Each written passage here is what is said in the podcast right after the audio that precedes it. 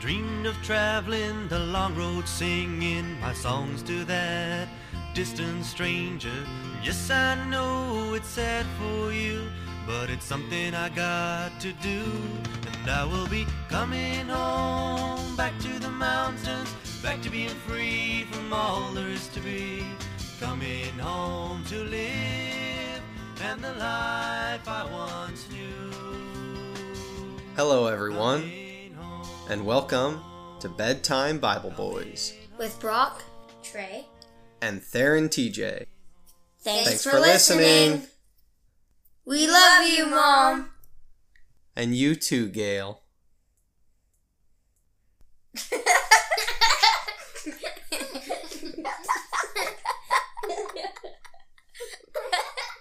there. Yeah, we're gonna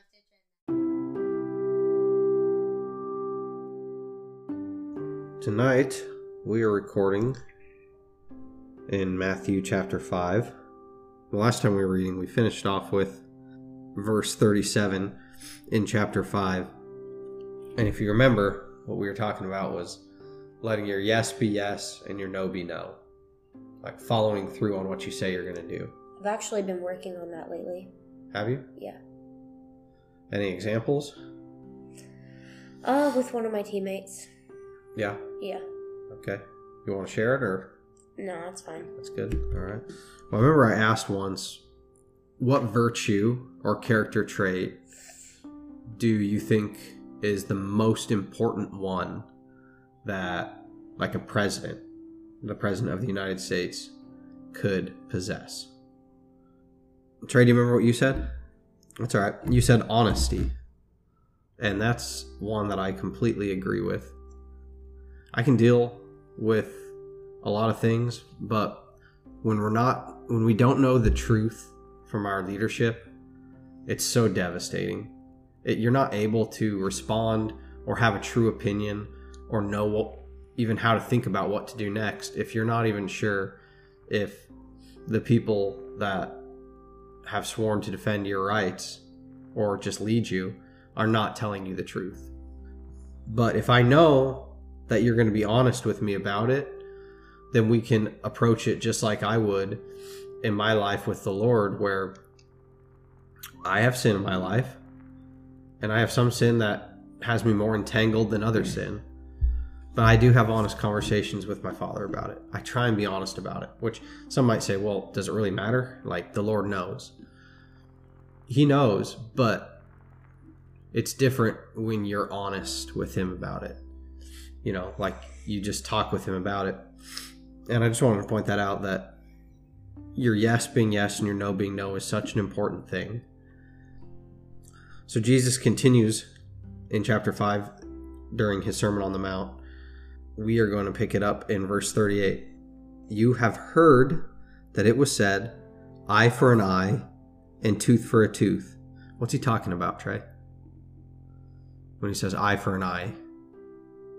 Whatever you do, whatever offense that you do, then that's what should happen to you, right? So, if basically what the Jesus is saying is that you've heard it said that if you kill somebody, then you should lose your life, right? You should be put to death. Like that's just what you deserve. If you know, not defending yourself, but if you killed somebody because of how much you hated them, like that would be the right thing to do. Would be for you to lo- lose your life too. Like why should you have the right to go on continue living when you let your anger get to the point where you wanted to kill somebody? In verse 39, Jesus continues says, "But I tell you, do not resist an evil person. If someone strikes you on the right cheek, then turn to him the other also. And if someone wants to sue you and take your tunic, let him have your cloak as well. If someone forces you to go one mile, go with him two miles. Give to the one who asks you, and do not turn away from the one who wants to borrow from you. I wish I had more prepared here because uh, I just think these are these are hard, right?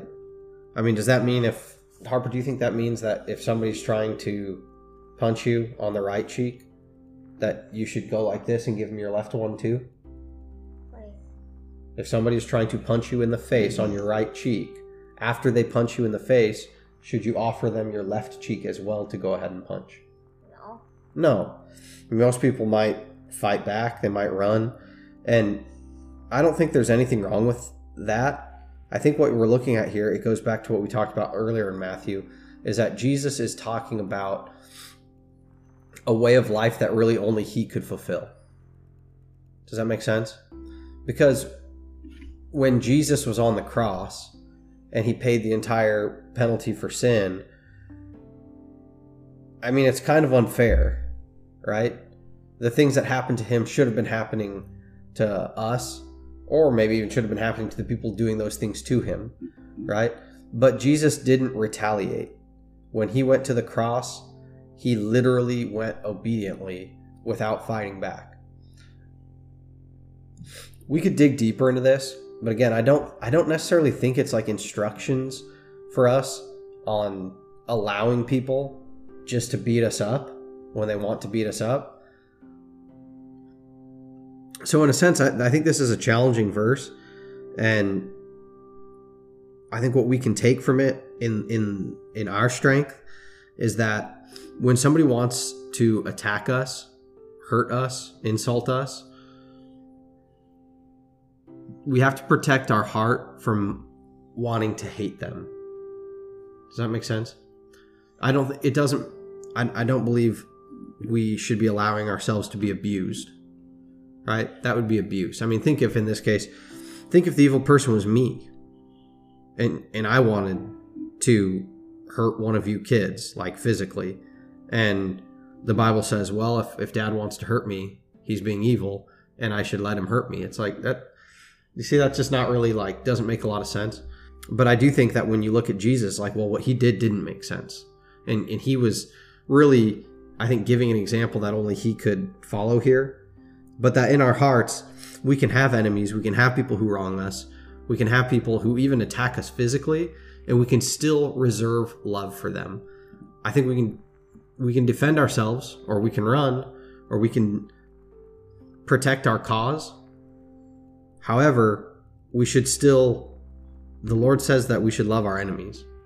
Wish I had more to unpack, but this this verse honestly or this section of Matthew chapter 5, I find it difficult. I just find it difficult to reconcile how you actually do this. Does anybody have any ideas? On how to do it?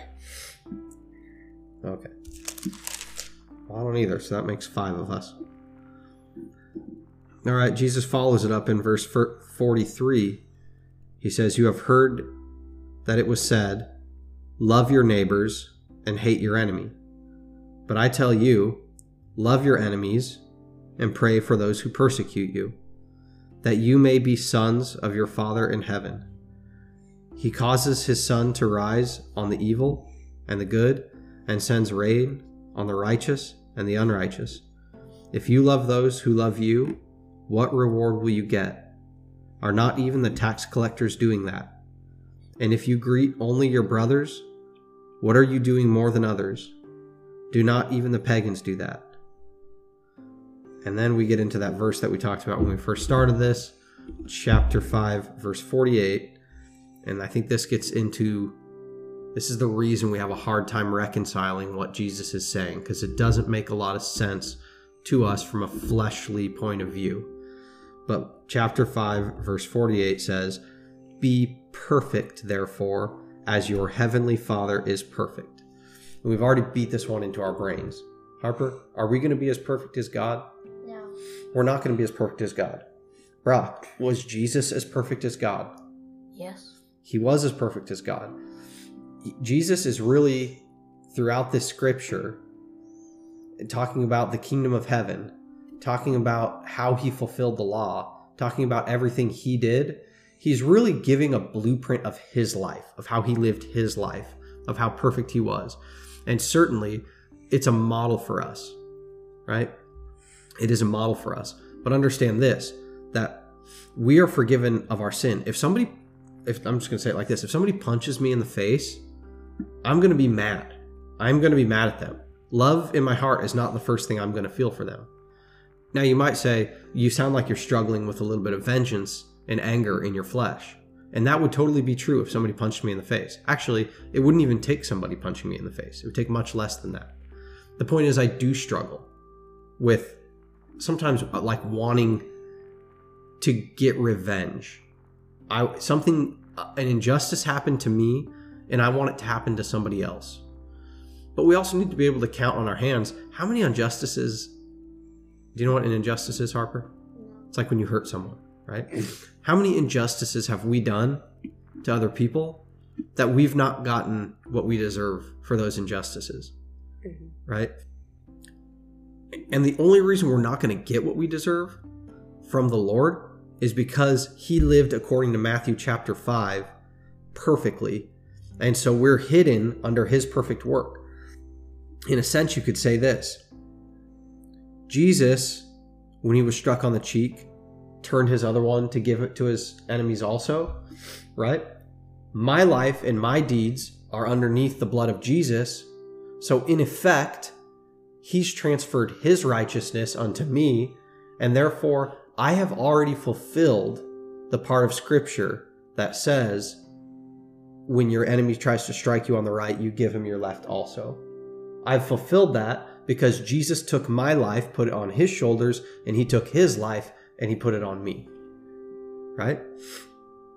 Now, that's not a call for us to be angry people. That's not a call for us to be bitter people. You see, you already are those things. Whenever you're trying to get rid of a sin or a lifestyle or a behavior, all you're really doing is you're walking in the identity that Jesus has already given you. You see, you already are that thing. There's no reason for us to be like slaves to any kind of sin or to let it have dominion over our hearts. Because you see, Jesus took that. That's actually Jesus struggling with that on the cross. It's actually Jesus paying for it. And what he already has given us is all of his righteousness. So if he's given us that righteousness, we're not trying to walk in something that's foreign to us. We're not trying to walk into something that we have no idea how to do what he's telling us to do. No, he's actually, we already are that. We are that. Right? That's why when the devil tries to attack you by throwing your past at you, right? You can attack back and remind him that I am the righteousness of God through Jesus Christ, right?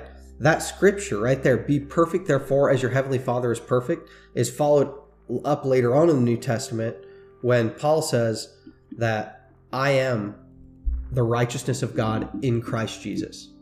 So you see, we've already, he's already accomplished these things for us.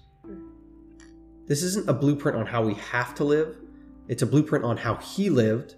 And it would be good, obviously, as we go through our walk in this world, to walk triumphantly in those same steps. But if somebody hits me in the face, I'm going to be mad. Okay? Does that Mhm. make sense?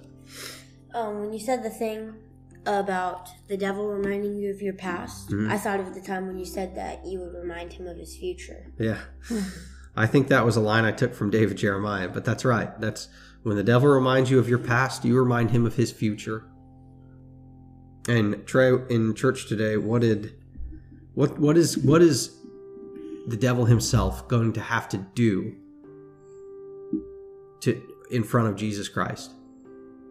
What's in the end times, what's he going to be forced to do? Kneel and confess. That's right, bow to him and confess that Jesus is Lord.